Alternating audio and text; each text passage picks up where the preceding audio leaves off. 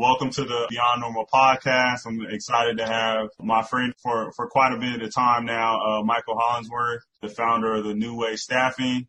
What I like to say his business is, and I'll let him chime in on this as well. Um, but this is definitely, you know, that uh, premier staffing service for all those targeting the Southeast right now who have been uh, institutionalized and are looking to uh, rehabilitate their careers and start fresh. So, you know, I want to welcome my, my good friend Michael Hollingsworth. Thank you for, for allowing me to join. Really appreciate it. Appreciate that, sir.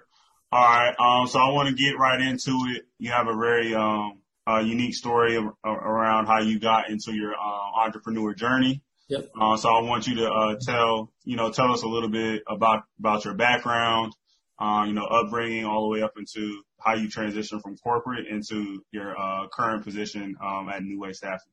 Right. So background, you know, pretty regular from a smaller town uh, just outside of Atlanta. So I'm a Georgia boy, born and raised, went to undergrad here, grad school, got out of college, started my career in banking. So was a business banker for a few years with Wells Fargo.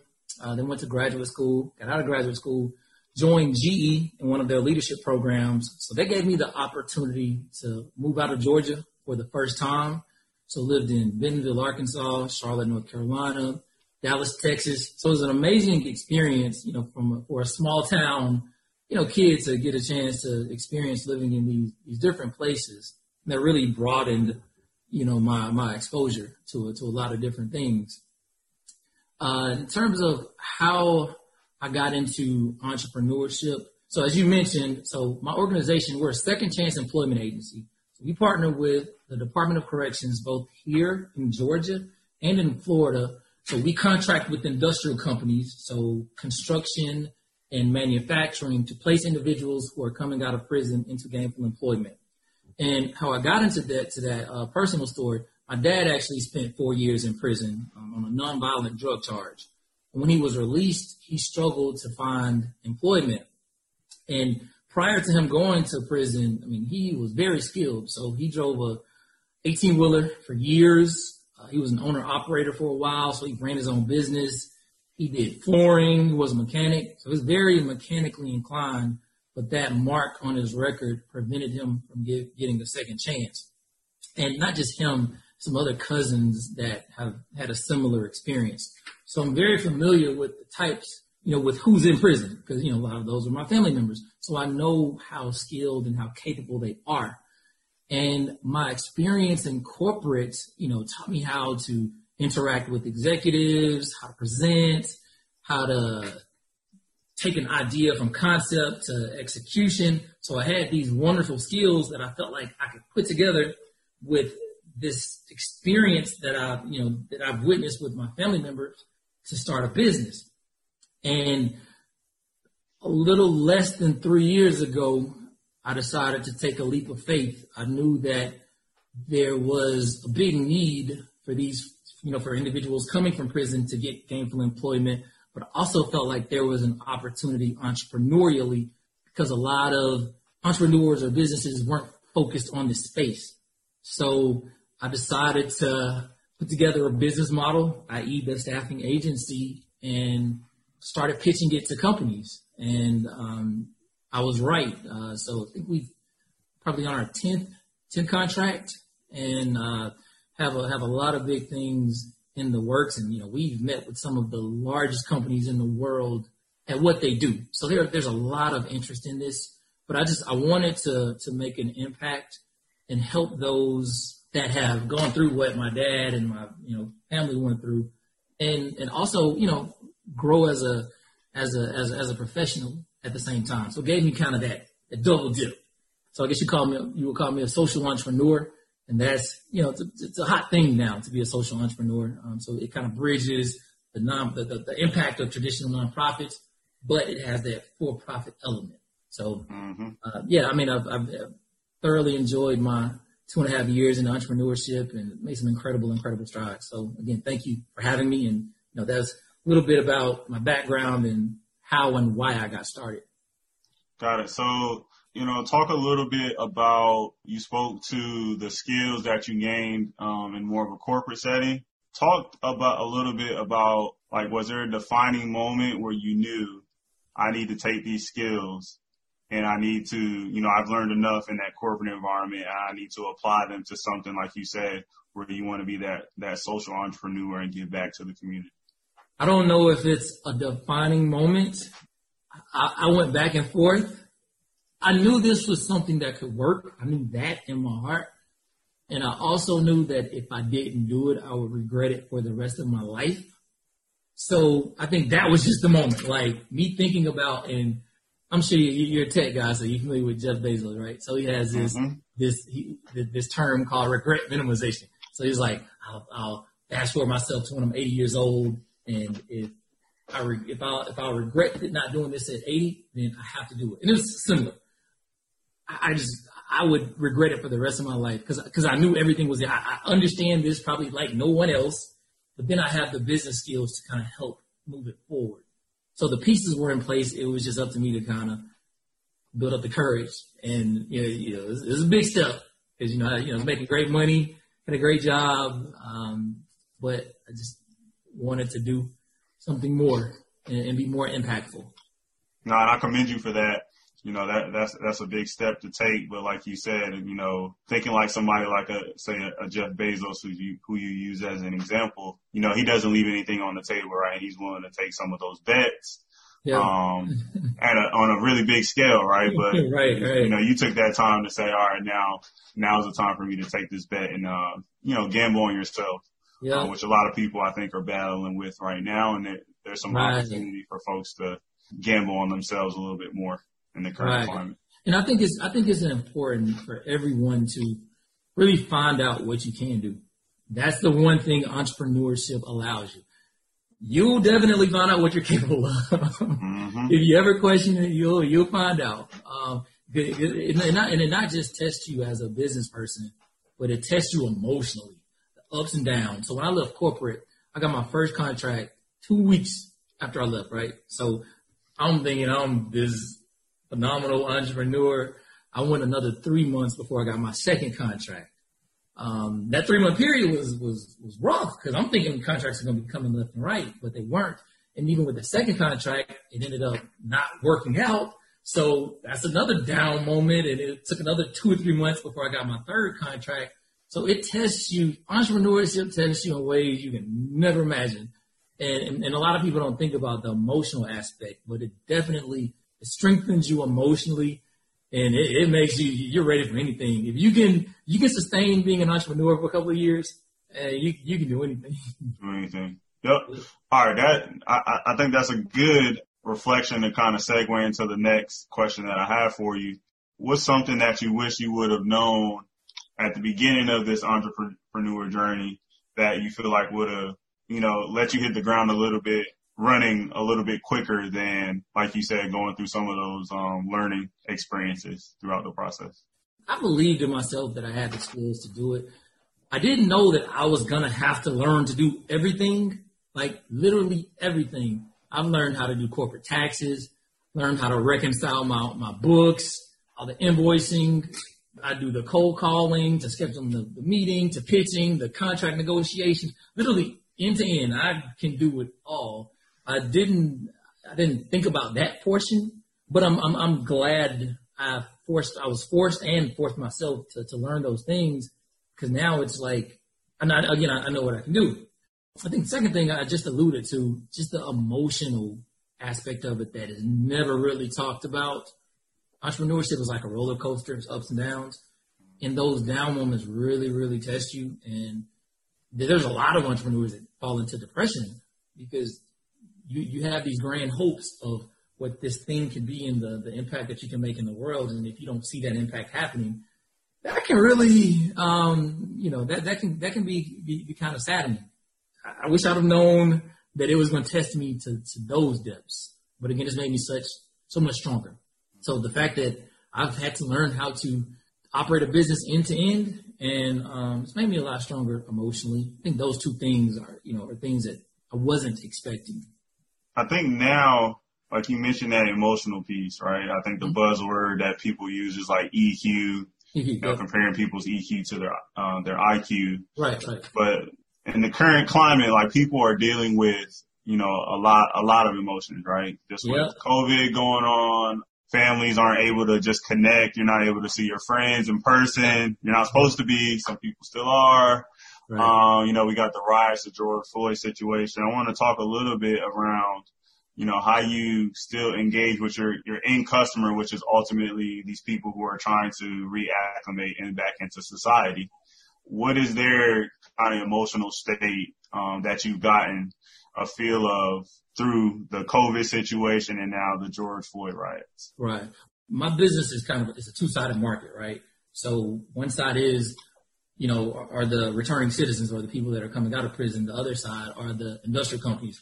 Both are our clients. Speaking from the returning citizen standpoint, I can just speak for myself because I'm a black man. So we we're all gonna feel this the same. Um, it's, it's definitely disheartening to know that your life is discounted here. Uh, but you know, we, you know, our parents have told us that you know it's difficult to be a black man in, in America. I love the fact that so many people from all different walks of life have come together in solidarity to protest these injustices. So it's not just black people that are voicing our concerns. Now it's people from around the world. I think I think that's a beautiful thing. So that that gives us all signs of hope that things are you know moving in the right direction. You know, who knows when it'll be fully you know the way it, it needs to be, but it's at least being noticed, unlike it, you know, any time in the in the past. Yeah, good point. So you you have two sides of your client relationship, right? You're dealing with right. those who are um, coming back into society, and then those businesses um, right. that need that talent. Right. I guess what it has the communication been like from the partners that you're working with during the current, you know, the George, George Floyd uh, riots? Have they been kind of opening up a little bit more, saying they're going to step up, or you know, how are the how are your corporate partners feeling in terms of um, the current climate? My clients in particular are all about they understand the need for opportunities, and we've had the opportunity to place guys with their companies, so they get how they understand. They now see how how talented these folks are, so they get it, which is why they're working with us to begin with. You know, they they had they were compassionate enough even before this to sign contracts with this. You know, our clients get it. Um, now we're we've been in talks with several other larger companies over the past year. We're starting those conversations again. So I'll be eager to see how those conversations turn out, given you know what's going on in the community and how New Way directly impacts men and women who face these barriers and who, you know, are prevented from getting their lives back together. So definitely interested to see, you know, how those conversations turn out in the coming months. One last question on this, on this piece and then I'll move on. In terms of, um, we all have seen in terms of, you know, the money and some of the resources that businesses, you know, are starting to allocate, um, to, you know, get rid of, right, the racial injustice that's going on. I, I wanted you to take a take a minute, um, take however long you think you need, but just to explain why you feel like companies should be investing in a business like yours, where there are some folks that have been dis- disenfranchised and they've gone through situations who may need uh, that second chance in order right. to, you know, add value that we all we all think that we should add. Right. Um, that set value. Yeah, this actually isn't a pitch that I that I give to companies. One, a lot of people coming out of prison have the skill set that these industrial companies are looking for. They're former welders, mechanics, uh, equipment operators. It's really hard for these companies to find the type of talent out in the general public, right? So one, they're able to be more productive and, you know, get their work done quicker. But two, the economic impact speaks for itself. So Georgia alone, it costs $35,000 a year to house someone in prison. And stats say within five years, 75%, there's a four to five chance they're going to go back to prison, right? So think about all that, all those resources that taxpayers are paying to, to house these individuals. And when they get out, if they can't find a job, think about the social services that they're having to utilize, the food stamps. So, you know, you go from thirty-five thousand dollars a year, then you know when they're out, more thousand dollars a month, right? Whereas if they're employed, they pay on average ten to fifteen thousand dollars a year in taxes.